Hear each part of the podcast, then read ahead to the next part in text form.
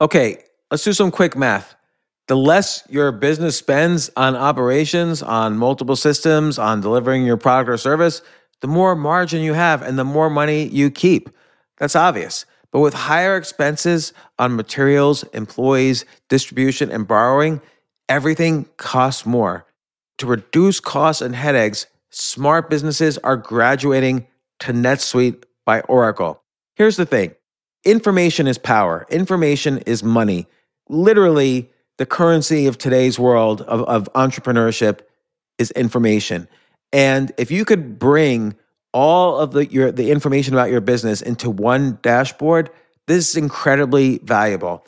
NetSuite is the number one cloud financial system, bringing accounting, financial management, inventory, HR into one platform and one source of the truth about your business.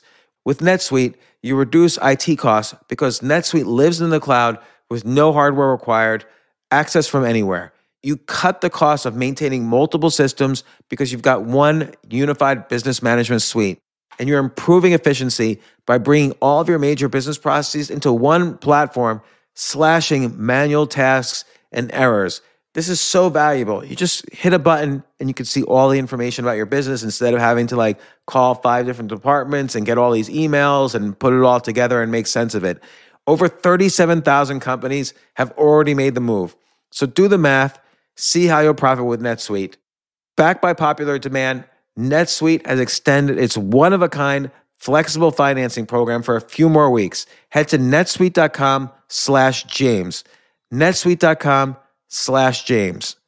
netsuite.com slash James.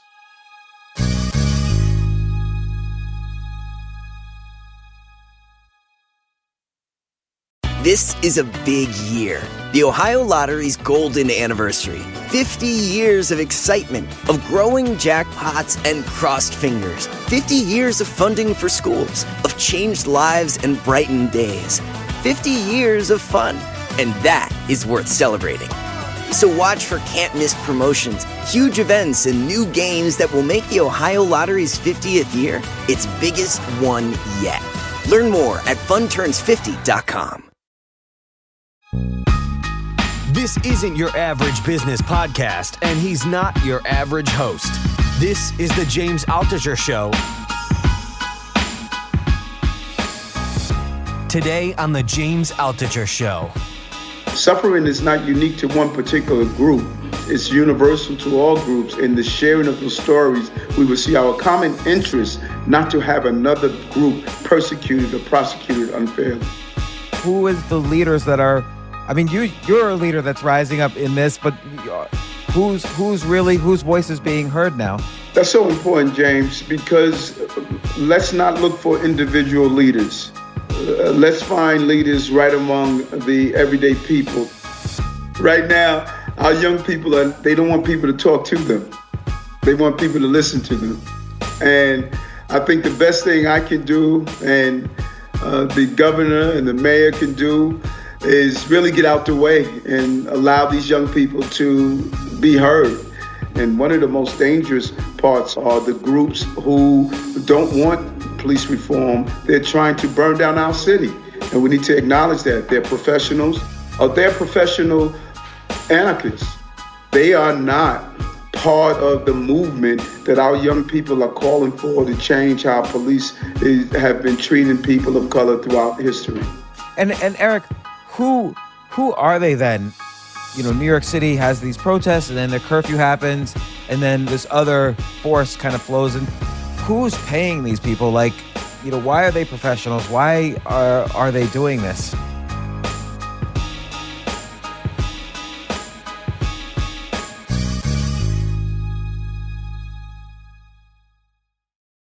Eric Adams, Brooklyn Borough President, also as many people probably don't know, you were in the uh, you were in law enforcement. You were a police officer for 22 years, and you were very active not only as a police officer but in reforming police laws and getting rid of any sort of you know corruption or and so on. And, and now you're Brooklyn Borough President. You you you won the presidency with 91 percent of the vote, and now I'm sure you've been very busy dealing with um what's been happening in the in New York City, and and you know it's been happening all around the country, but in New York City, it's been happening the past week, and what's been going on? I don't even know how to start. How are you doing? it's good, good.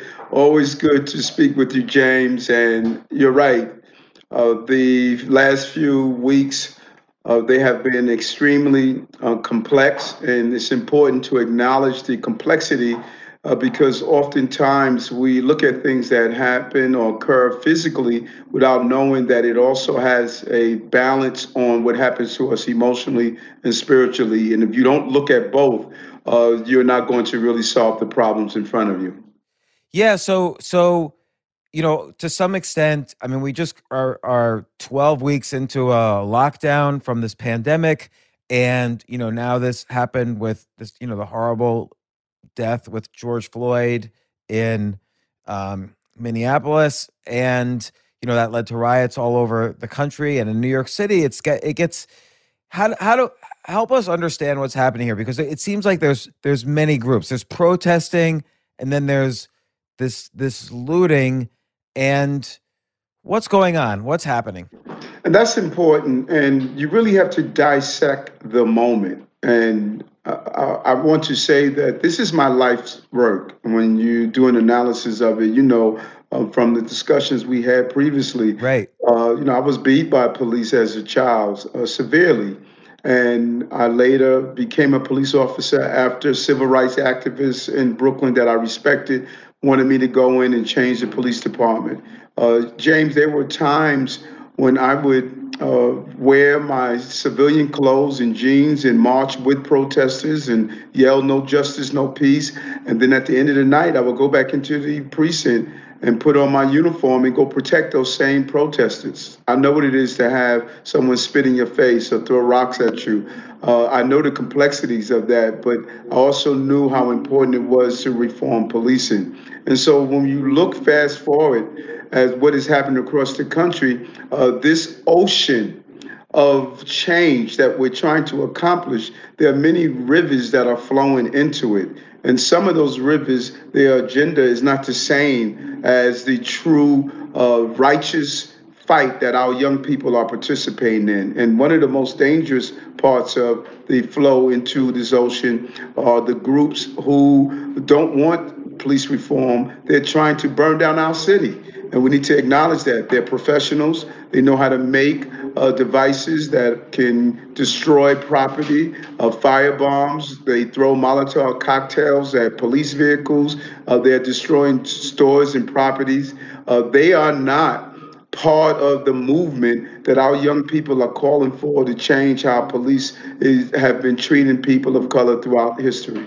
And and Eric, who who are they then? Like so so there's really several questions. One is how do how do the protests eventually die down? And and and what what are they you know, I totally support everything that they're protesting, but then what happens next because I don't think we know. I haven't seen anything like this since 1992, Rodney King in LA, and before that, before my time, I guess it's 1968 with you know when Martin Luther King was was killed and there was riots all around the country with that and now there's this.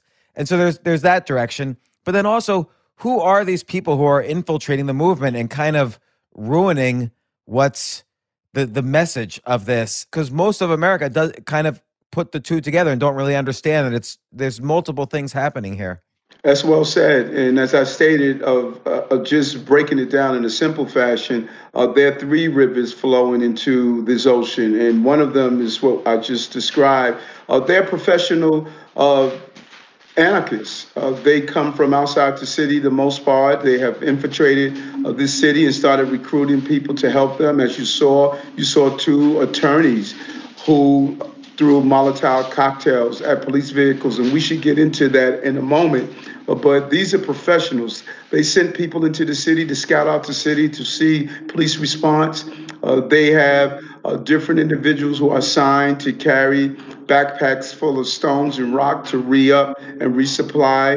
Uh, other people, they are professional at, at making devices that can cause fires. They are professionals, and their goal, we need to be clear, their goal is not police reform. reform. Their goal is burning down cities, and they need to be identified. And part of the conversations I have been having uh, with some of the leaders of the righteous call for police reform. I've been assisting them in identifying who these people are, how they dress, what to look for, and what they're how they go about getting inside the crowd and creating the chaos that can even harm innocent people. Then you have this other group that are extremely uh, angry uh, and they're just looking for crimes of opportunity.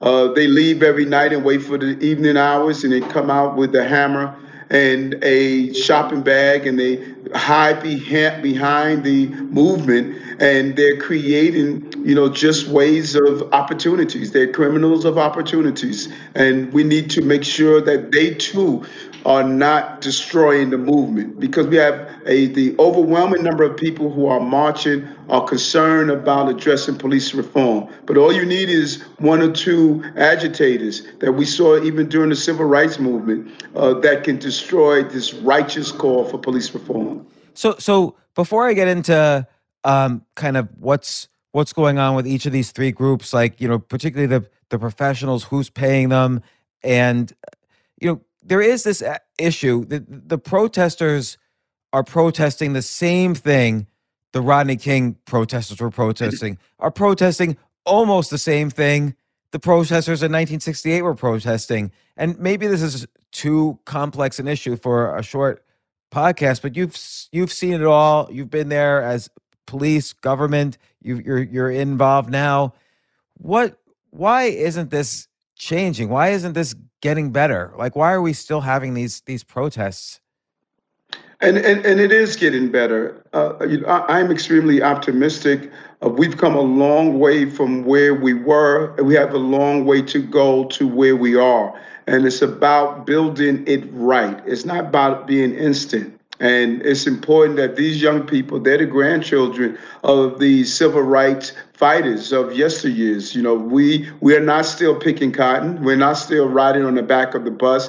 Uh, we don't walk into our parks and see signs that say blacks are not allowed to sit on a bench and water f- fountains for blacks and whites. Uh, we're not at that place where we were, and so we're continuing the evolution. And real substantive change is evolution. It's not instant. And when I say not instant, it doesn't mean we should sit back and wait. We need to continue to press forward. But let's be clear, we've made a lot of progress.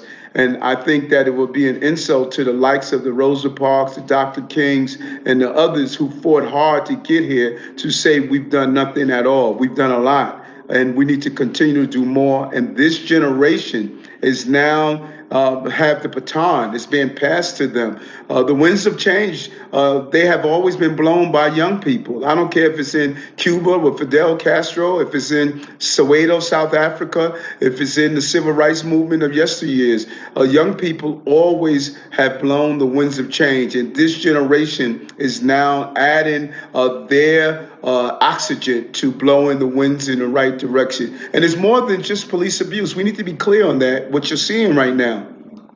Uh, the officer having his knee on the neck of Floyd is also part of the anger of the issues around how the coronavirus response was in communities of color, high unemployment, uh, oversaturation of drugs and guns in communities. You're seeing the energy of people coming together and say they want to live with dignity and respect. And if we just change one aspect of it and not all the other aspects of it, uh, then uh, we're not solving the problem. And so we've we've made changes, and we have a lot of changes to go. And these young people are the right. Uh, they have the right energy and spirit that's needed. I I agree with you that it's not just it's not just one issue. It's all. I I almost hate to overuse the phrase, but it's systemic because it's not just it's not just reform uh, of the police. It's criminal justice reform. It's economic reform. It's why aren't more opportunities available in different communities?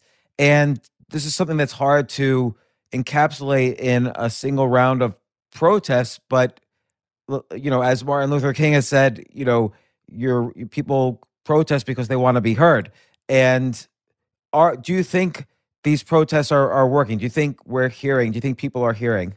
Yes, I do. I, am extremely excited uh, when I see uh, progressive, smart thinking people of various ethnicities are now rallying around a uniform uh, identity of stopping uh, police abuse. Uh, that uh, beginning starts a real conversation on other areas. It breaks down those walls. Uh, we broke down physical walls, but let's be honest, James. There were so many. There were so many symbolic walls. Uh, we started living inside our homes using Twitter and Facebook and Instagram as a method of interacting with each other. You know, people talk about the meanness of, of the current occupant of the White House, but let's not kid ourselves. Uh, America has become a mean place. Uh, we send out nasty comments about each other, bullying, and some of the people who are on social media, uh, either you believe with them or take their positions, or they barrage you and become trolls and call you all sorts of names. And we've seen the ugliness of America that goes far beyond the behavior of Donald Trump. America has become an ugly place, and we hide behind behind social media to carry out our ugly deeds. And this is forcing us. Now you have to get outside and show your face, walk the streets with each other, and understand that under the banner of what happened to George Floyd, we're now united. And now, while we're out here, let's talk about that gentrification. While we're out here, let's talk about every year black and brown students are never educated to be ready for the future in their lives. Let's talk about the lack of health care. So now while we're walking next to each other, let's engage some real conversations. And this way we're no longer just hitting inside our homes and we don't know who we are. I, I, I agree. And so so then there's these other groups that come in, the the the angry groups who who have you know they and I, don't i actually don't really i don't blame anybody. You're right. We've had these you know 80 days whatever of lockdown. People are got unemployed. They're they're in in various degrees of economic distress. And there's a lot of anger and and just simmering underneath society. What happens what happens next? How do the protesters kind of say okay we we accomplished the mission. Now we're going to move to the next stage of this which is discussion and hopefully change uh, we, we we have to do something that's really interesting, and I say I say this all the time. One of the greatest gifts we were given is the ability to communicate, something that we rarely we rarely carry out. I am amazed how people don't communicate, uh, and communication is not that you wait for me to finish a sentence so I could tell you how wrong you are. No, we need to teach teach deep deep listening. Uh, we need to actually allow people to share uh, their perspective and learn from it. Uh, I call myself that caterpillar that crawled around on the ground and looked up at a butterfly and said, You'll never get me in one of those, only to know I'm going to go through my own evolution one day. I am not the man that I was uh, 20, 30 years ago. And many people say, no, no one is. But in fact, we do carry on those same uh, individual juvenile actions and behavior, but our toys change. One of the best things we could do now is set up uh, groups of people communicating, talking. We're doing a project that's called Breaking Bread, Building Bonds, where we're having 100 dinners over our city 10 people at each dinner, all coming from different ethnic groups and different backgrounds, so they can start talking to each other. We don't talk to each other in America and particularly in New York. We act, we, we are one of the most diverse uh, places you can live, but in fact, we live in our silos. We go to our same bars, we go to our same restaurants, we sit among our same groups and have our same conversation without any real growth. And now it's time to grow and go beyond our comfort zone and enjoy the beauty of healthy discomfort. Yeah, and so that's a great idea. These dinners, and then and and just any sort of discussion. But again, like how do these across the country? What do you think happens next with these protests, particularly since it's so uh, many people don't understand that there's multiple groups involved here and that it's somewhat insidious on the the rioting side. Uh, how does the how does the how do the protesters make sure their mission gets accomplished? And how do you see this kind of going to its next phase? Uh, uh it, and that's a great question. I think there's a couple of things. Uh, number one, we have a great deal of organizations and nonprofits uh, that focus on conflict resolutions throughout the entire country. It's now ta- time for them to be to get the necessary funding to hold uh, small gatherings on the local levels. National governments in the international arena, they do not have the solutions. It is now time for cities and local governments to fix the problems that they're seeing on the level where they are. Uh, this is a place for cities now to make the right decisions. And cities have communities, and communities have neighborhoods, and neighborhoods have blocks. We have to actually go down to that level. And I am calling on the nonprofits to start hosting small gatherings like Breaking Bread, Building Bond, or any other type, and engage people in human to human conversations. But will they? Like you're you're calling on them to do this, but will they do it? Is it do you think this starts to actually engage the protesters in conversation? Like, like, like, do you think this will happen? Yes, I yes I do. Uh, and when I've, I have been speaking to some of the representatives of Black Lives Matter, the Brooklyn chapter, and sharing with them while we march, instruct people who are marching to exchange information with five people who are there with them. That's a great idea. And do a follow up march or follow up gathering with those five people via Zoom, via WebEx or Squadcast or whatever, where they are going to take upon a project where they're going to do something for someone other than themselves. Give people the mission and be intentional about the instructions.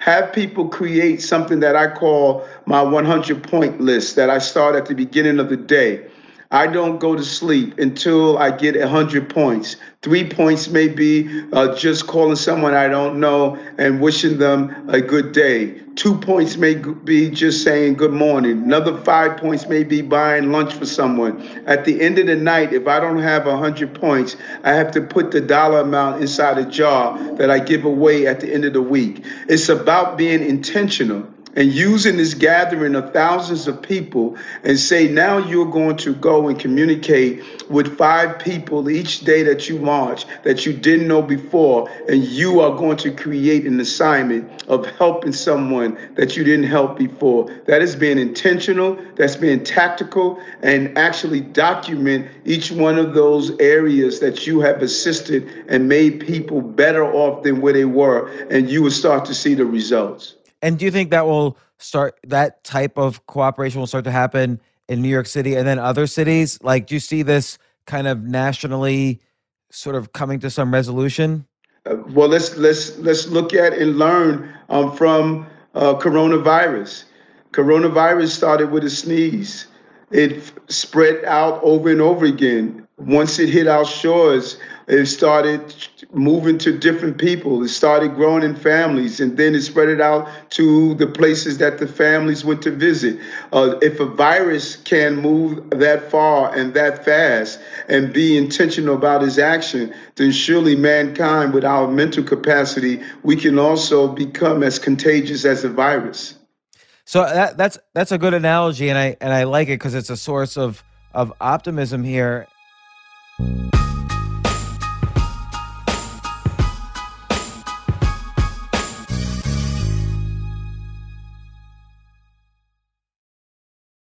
have to say, Airbnb has changed my life. I just love staying in Airbnbs. Like in about a month, I'm going to Cocoa Beach, which is right next to Cape Canaveral. I'm going to watch some rocket launches. I'm going to, of course, be staying in a very nice Airbnb on the beach. And it's just such a great experience. Like the whole world is available to us now because of Airbnb. But whenever I'm at an Airbnb, I always realize, you know, I the home that I left to come to this Airbnb, I could be making money on that right now by hosting and and being an Airbnb myself. So, and I've known people, I had a friend who basically, you know, made a living from turning his home into an Airbnb. So if you have a home, but you're not always at home, you do have an Airbnb there. And it's an e- it can easily fit into your lifestyle and it's a great way to earn some money. Your home might be worth more than you think. Find out how much at airbnb.com slash host.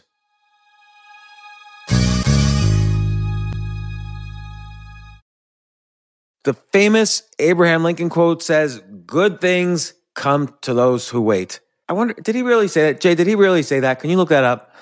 Regardless of who said it, that's only part of the quote. The full quote is, Good things come to those who wait, but only the things left by those who hustle.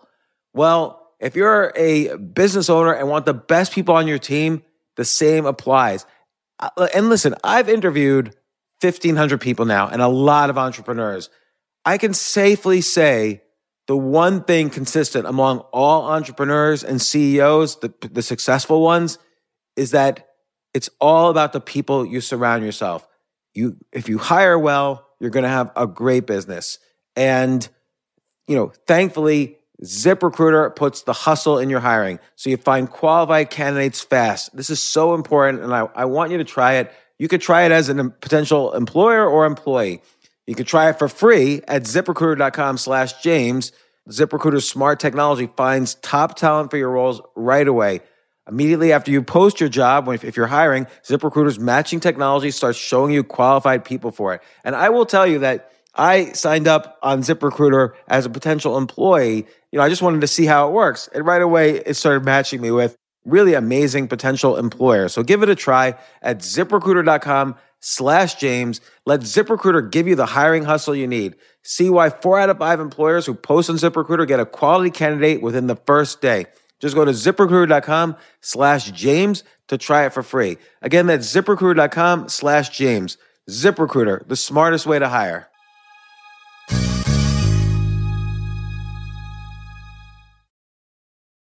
At Capella University, you'll get support from people who care about your success. From before you enroll to after you graduate, pursue your goals knowing help is available when you need it. Imagine your future differently at capella.edu. The analogy I get nervous about is if you look at like 1992 or even 1968, there were very strong voices of leadership that that rose up. You know, Rodney King in 1992 himself rose up and said, "Can't we all get along?" Robert F. Kennedy in 1968, you know, he said, "You know, I too have had a family member killed by a white man," and that somehow him rise, you know, rioting was happening all over the place, and somehow him saying that stirred everybody's emotions and brought it to some somewhat of a resolution. But I don't know who is the leaders that are. I mean, you you're a leader that's rising up in this, but who's who's really whose voice is being heard now? That's so important, James, because let's not look for individual leaders. Uh, let's find leaders right among the everyday people. And there's something that we have that they didn't have. The reason the numbers are so high in many of these protests that you see across our nation is because of this thing called social media. People are now able to mo- mobilize, and like minds are able to come together uh, better than ever. Now, we could use the tool of social media for good, or we could use it to be harmful. And so we are able now to reach more people. And everyday people are now able to create a message and a communication of like minds. Uh, I, am a believer, let like minds come together. If your uh, belief is that you want to do things for our senior population, uh, connect with other people who have that same desire. If it's your belief to do things around education, connect with those who have that same belief around education. So, this is a great opportunity to build these cluster areas of like minds as we start to deal with the awesome amount of problems we're facing as a city as, and as a nation. So, you know, I always, as soon as this happened and these protests started happening, I, I did think of you and your story when you were younger. You had an encounter with a police officer, you and your brother both, and you were, you were hurt, and you used that to sort of uh, become a, you became interested in law enforcement, you became a police officer, you, you became really focused on reform, and that led into your career in politics. I, I feel like if you, and maybe you've probably already done this, but you go to these protests and tell this story, people are going to to hear and listen to you, and, and it'll really resonate with people. And, and, my story resonates, and there's so many stories like uh, like mine, and I, I believe that uh, we all ha- we all have a unique story, and it's about sharing those stories because sometimes. Uh, we look at individuals and believe that uh, their lives have been uh, basically a crystal stair. Uh, and in reality, it hasn't. It has its difficult moments, and it's the sharing of those stories. When I do uh, the breaking bread, building bonds, and have dinners, and I sit down and listen uh, to uh, what people have come through, I'm amazed, and it just gives me a different outlook, and it's so nourishing uh, to not only my physical being, but the anatomy of my spirit. And I, I think sometimes we lose the fact that everything we are physically, we also are spiritually. And there's a connection of how we need to nourish ourselves physically and spiritually. And the stories I've had, I have heard uh, from people and the things that they have overcome it's just really inspired me of how amazing we are as human beings. And I think those stories need to be told more. We need to look at that Hasidic man and understand what he has come through. We need to look at the person who wears the turban and sheep and, um, and, and from the Sikh community and understand his journey of having a symbol of of who he is and how he's he was treated after September 11, or the African American, or the Caribbean American, or Chinese American. Who you know, when you think about the Chinese Americans when they built the railroad system, uh, the Continental Railroad system, and couldn't even ride on the trains and were demonized. Uh, we all have these stories. Suffering is not unique to one particular group. Uh, it's, it's universal to all groups. In the sharing of those stories, we will see our common bond and our common interest not to have another group persecuted or prosecuted unfairly. And then, and so now, uh, you know, it seems like, you know, New York City has these protests and then the curfew happens. And then, as you were saying, you know, this other river or this other force kind of flows into the, the river. Well, who's paying these people? Like, you know, why are they professionals? Why are are they doing this and trying to ruin this message? Uh, it's a combination based on the intelligence that I've received uh, from the briefings and based on just my uh, overview of some of the videos that, that you witnessed. If you look closely at some of the YouTube videos and some of the uh, Instagram or Facebook videos, any trained law enforcement officer can, can see uh, the action of an agitator. And as I look through them, and while I'm on the ground, I'm at all the protests just about uh, to one, two in the morning. I notice the individuals who are carrying the backpacks, who are taking rocks out of their backpack, backpacks, who are basically agitators and they're professional at what they're doing, having cars located near the site, able to get in, the, in the, into the cars and get away quick. They're just there for a mission only. And so it's not so much that they're being paid with cash. People have different philosophies. You have people from the far right that nothing they would like to enjoy uh, the extremists, um, not just political right, but just extremist views. Uh, you have white supremacist organizations, nothing they would like to see more to see uh, people of color and police clash against each other. Uh, you have people who just believe our government needs to burn down. I know it's hard for many of us to believe, but there are individuals who are extremely dangerous uh, to uh, our our country. And I don't want to see my government burned down. I don't want to see my cities burned down. I want us to reform and make this a fair place for everyone, but you don't do it in the midst of flames. And and and is there a way like you say you've you've seen it like are police able to arrest them or do we know are they coordinated in any way like how do we stop these people something and and and that's that that question, James. When you're dealing with a thousand people and people hide within the march and carry out some actions of throwing a bottle or throwing a rock or doing something that is only going to aggravate the crowd and the police, uh, it is difficult just to isolate and contain them. Uh, that is one of the challenges that you have when you're dealing with large volumes like this. That's why it's imperative uh, for the conversation and relationship I have with some of the organizers for, to educate them so they can police themselves. They can have their own marshals, own people on the ground who can walk through and identify those who are trying to agitate the situation and remove them. And that's starting to happen. As you see in some of the marches across the country, is becoming more peaceful is because the organizers have now become aware that there's a body who has attempted to infiltrate their movement and hijack the movement. And you're going to see more and more of the organizers become aware of these body of people. Do you think some of them will get arrested? Do you think there's going to be, we'll find out more about them? Well, some have been arrested, believe it or not. Uh, when you look at in New York City, one out of every seven people arrested, and a large number of people who were arrested, uh, many of them came from outside the city. Uh, when you look at the young lady who threw the Molotov Molotov cocktail at the police vehicle. She was not from New York. She was from outside the city.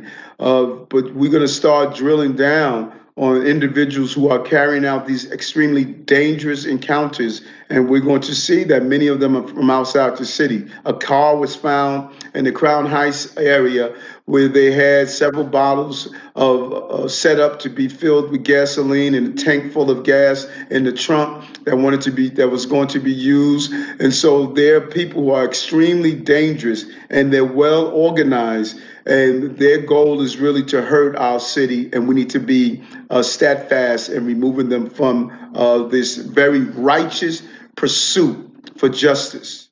So, so like the woman with the Molotov cocktail, were we were you able to interrogate her or find out what she was doing? And you know, I see on Twitter a lot of these people kind of coordinating things and organizing and, and so on, and it, it seems disturbing.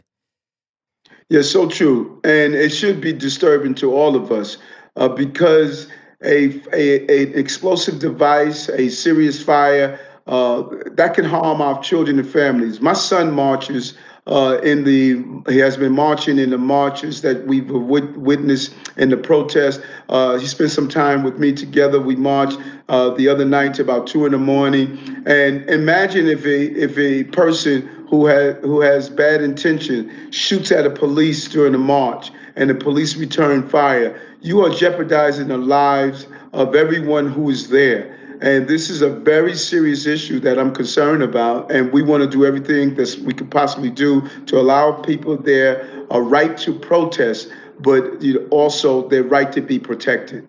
And and so when when you have arrested these people, were you able to get any information from them or any sense that you know they they could stop or how to how to stop them? Uh, that is that is over my food chain. If you haven't noticed, I no longer wear a blue uniform. I'm wearing a blue shirt, so I figured, you know. uh, you know, so but I'm sure uh, there's information uh, to be received, and I, and I want to, as we talked about that, I want to switch gears briefly and talk about uh, the two individuals here. They were two attorneys that carried out a Molotov cocktail attempt to take the life of, of four officers. They were two attorneys that were furloughed because of COVID 19. So think about the significance of that.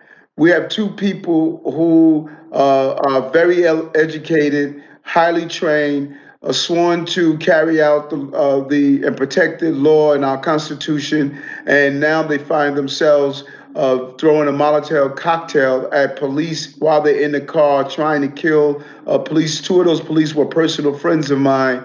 Uh, so, what bring people to that level? That's what we have to think about. I haven't seen this since uh, the 60s when you saw very intelligent people carry out terrible deeds. And just as we have terrorist operations that have sleeper cells and recruit people when they're at a bad time, uh, we need to be aware that you have those that are attempting to recruit people at this difficult time. High level of layoffs, number of people don't know how they're going to pay their rent, number of people uh, don't have housing, uh, health care. These issues breed the opportunities for people to turn and do harmful things. Even reasonable, logical people can be pushed over the edge, and we need to make sure that edge is not there for them to be pushed over. And and you know, you know me, I'm an optimistic person in general, but this latest situation and the fact that it was, you know, you know, there's so much economic harm was caused in these lockdowns and admittedly it was it's a complicated decision because of the uh, you know pandemic and so on but i am nervous that there's kind of this this inertia that just keeps this going and the the right the, the the people like you're saying with the molotov cocktails they're feeding off of the the legitimate concerns of the protesters. That the protesters are the the fuel, but then these guys are the the fire, and you have to snuff out the fire somehow. No, so true, so true, and we do that by this universe that I have been in as a person who fought against police abuse and then became a police officer has given me a real opportunity uh, from the relationships. A lot of these young people who are doing the marches, uh, their dads and moms were friends of mine during the movement. I, I marched with Reverend Herbert Daughtry. Uh, I marched with uh, Al Sharpton. His children run a youth organization. Reverend Herbert Daughtry's daughter is now part of a large uh, youth movement. Uh, so many of these uh, young people, Anthony Beckford, who is the leader of Black Lives Matter in Brooklyn, these are people I've talked to every day about how we could dismantle police abuse. And that gives me an opportunity to give them some real information so they can make their own decisions. But they know that I come from a place of trust, caring, and compassion, and it allows me to have these real conversations with them.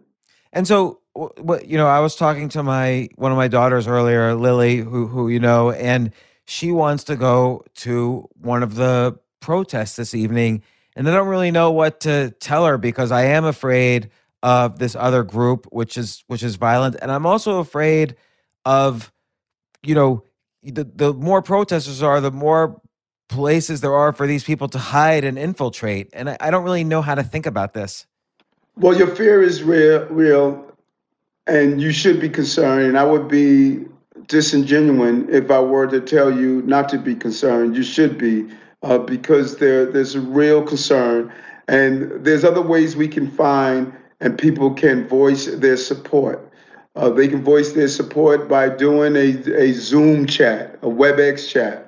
Chat. They can do the protests uh, during the day. You often find uh, that people who are going to do harmful things, if you, as you have noticed, they've often been in the late evening hours. Uh, so if she yeah. wants to go out, there was a protest today at Foley Square that went over to Washington Square Park. Uh, that is what you would like her to participate in, in a protest of that nature. And nothing stops her from assembling a group of her friends they could have their own protest. I saw one of the most beautiful displays of support the other day in Crown Heights, where a Hasidic woman had eight of her children standing in front of the precinct with a sign that I stand with Black lives, they matter. That was so powerful for me. And that that is a protest in itself. A protest doesn't all, always have to be a large gathering. It is just showing in your own way how you stand with something that's important. Uh, people can uh, send out their tweets of that they stand with some with, with this cause and this fight, and so she can participate. She doesn't have to be on the sideline and watching this this very significant moment in her history because this is her time. This is this is the moment of young people to participate. Yeah, that's a that's a great point. And um, what what do you think in terms of the leadership of the city, the state, the country? What can anyone say that will, you know, seem like it'll move things forward? That's a great question, James, uh, because right now our young people are not, they don't want people to talk to them. They want people to listen to them.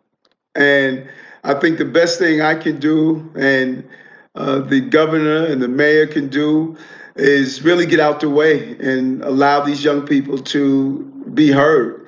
Uh, it's unfortunate that on a national level that we have a person who's just mean spirited and and I believe he's enjoying every moment of watching our city and countries uh, become divided.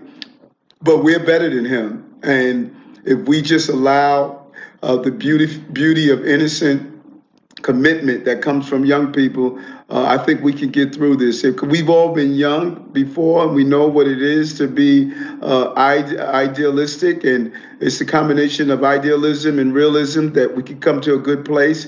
And I think they're looking at their future, and they're not seeing a real promise. They're watching the environment become destructive. Uh, they're watching the slaughter of animals in a, a very uh, dangerous way. They're watching uh, crime and uh, gun violence uh, that is taking lives and, and they're benchmarking their their lives by the number of school shootings. Uh, so they're concerned, and we need to uh, realize that we screwed this up as adults. It's time for them uh, to allow them to do their thing and come up with their advice and see how we can fix uh, what we created because this is their planet.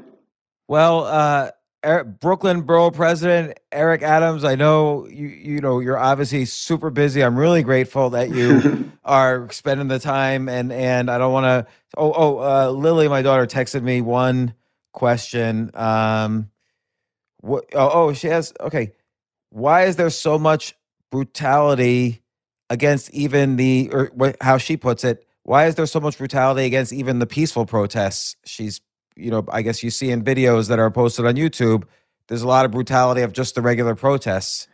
And, and, and that's a good question that she's asking. And, and this is a conversation I have been embracing and sharing with police officials because we have to fix the problem. Uh, uh, James, everyone in a career is not meant to do every job within the career. There's a reason we have surgeons and we have emergency room doctors. There's a reason we have teachers who who could teach children with disabilities in comparison to who can teach high school students. Just because you're an educator doesn't mean you can do every aspect of education, and the same with medicine and other professions. We don't do that in law enforcement. Every police officer is not made for every assignment within policing. When I was a platoon commander and had to go through a door to get someone that had a gun, there was a type of cop I wanted with me. He was not the same type of cop I wanted when I had to talk down a hostage or talk down someone that was about to commit suicide. We should have the basic principles of not hurting innocent people, but a lot of people don't have the mental stability to be on the front line and have someone spit in their face or throw a rock at them or make them feel as though they're less than a person. Those are the special people with the special characteristics. Right now, when we send police to assignments, we don't look at those special characteristics. We think because you have on a blue uniform, you could do everything within the policing, and that is not true. Police officers who go across the line and brutalize someone, they should be removed from the department. And if they committed a criminal act, they should be prosecuted to the full extent of the law. But in many cases, we just have a poor and bad match with those who are on the front line and those who are interacting with crowds. I knew that every time I went to a pro- protest as a cop. I told my, my team we have to be each other's big brother and our, we have to be our brother's keeper. Don't allow us to go over the edge. Understand that people are angry, they're protesting. It's not personal, it's about just people want their voices heard. We're not doing that enough. You think we will, though? You think it'll start to get better in the coming days? Yes, yes, I do. Uh, I am extremely optimistic, and I tell people all the time, James. Uh, I remember on 9/11 in 2001 when our center of trade was attacked, and we saw those buildings collapse. And that night, going down there and watching the smoldering ground and people covered in soot. And we just felt as though we weren't going to make it. And I said, I don't know what's going to happen to our country. And then on 9 12, something happened that I always remember. Teachers got up and they taught. Stores opened and retail sold, retailers sold their goods, builders built, and we were ground zero in the epicenter of terrorism. But the country watched us and got their second win. And we're there again. The protests, the coronavirus, all of those things yeah. that we believe is going to knock the wind out of us. Uh, but we are, as the person said on the Snapple bottle, we're made up of the best stuff on earth. We're New Yorkers. Well, Brooklyn Borough President Eric Adams, thanks once again. You're running for mayor in 2021, and in 2024, I'm going to vote for you for president. so, thank you, sir. And I know you've been out in front of this, you know, ever since this started, which is why I'm so glad you, you came on the podcast. Good luck, and and you know, I'll I'll talk to you soon. This, thank you again. Thank you. Take care.